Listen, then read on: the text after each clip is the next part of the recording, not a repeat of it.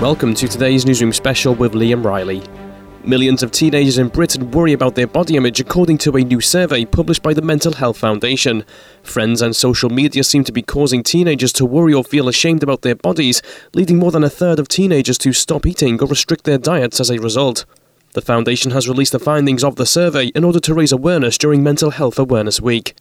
We were joined by Frances Shillito, an eating disorders advisor, and Dr. Antonis Kousoulis, director at the Mental Health Foundation.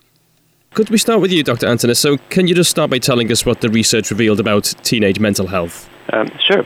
Um, so at the Mental Health Foundation, we ran uh, the biggest ever survey uh, this year on the topic of body image for Mental Health Awareness Week, uh, and we found that uh, uh, the, there are quite extensive issues and challenges that teenagers are facing. Uh, the, for example, about a third have felt ashamed at some point in relation to their body image, um, and we had four in ten, so 40% citing images on social media or things that their friends have said as the key factors leading them to worry about their body image. So quite extensive, widespread um, uh, issues uh, leading to uh, almost a third of British teenagers to uh, have stopped eating at some point or restricted their diets as a result of worrying about their body image. So social media is hindering mental health. Yes, a big factor uh, in our survey and in the evidence we uh, we collected for the week. Uh, you know, if you think about the whole notion of even the word image, you know, it has because of social media, it has really changed in the past five or ten years. So there is uh, quite a big challenge for the younger generations as they're growing up as digital citizens, if you like, compared to previous generations. Mm, and Frances, do you agree? Do you see social media as the biggest issue here? I, I agree with it to a certain extent. Yes, I think it's not helping, um, but I, I think there are underlying issues. But yes, social media is very harmful. Mm, could you tell us a bit about your own experience? I developed anorexia when I was 15, so over a decade ago now. Um, back then, social media didn't exist, so hmm. um, I, I didn't have that as an extra cause as such, but there were still fashion magazines, there was the media, there was advertising, there was television and pro-ana websites. Um, it was life-threatening in my case, unfortunately, um, but I did make a full recovery, um, and I'm here to tell my story today. Sure. So what would you say was your biggest motivation to be able to, to get better?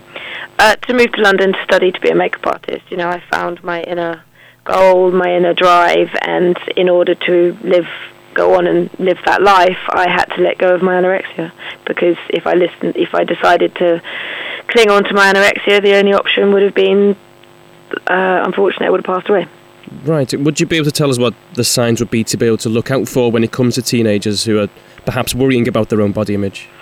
Yes. Uh, a sudden obsession with the way they look, what they're eating, restricting their diet, over exercising, um, you know, secrecy, isolation, avoiding meal times, avoiding social situations, tiredness, fatigue, uh, failing in exams. These are all signs and symptoms that there's a mental health issue going on that's consuming them.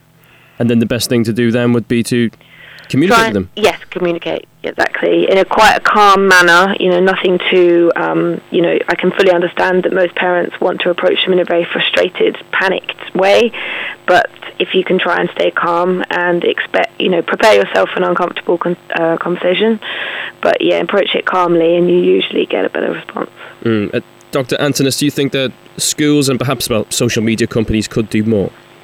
Yes, definitely. I mean, the, very firmly. I mean, young people spend, you know, the biggest part of their um, days in schools, uh, and uh, you know, the culture, the language, how we address bullying, uh, generally, you know, how we talk about mental health, and if if there is mental health education, like you know, the peer education project we have at the foundation, these are all quite critical factors uh, for schools and social media uh, companies as well. We've seen some positive steps recently with uh, restricting some hashtags and things like that.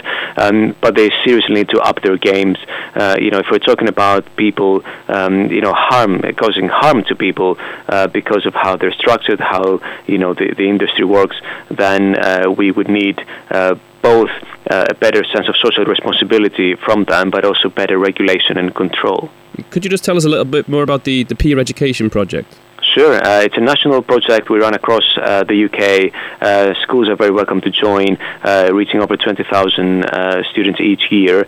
Uh, so it's a series of mental health awareness sessions that older students are delivering to younger students in the same school, um, and it covers um, things like you know how to talk about mental health, what is mental health, the health of our brains, how to look after yourself, um, and how to help your friends.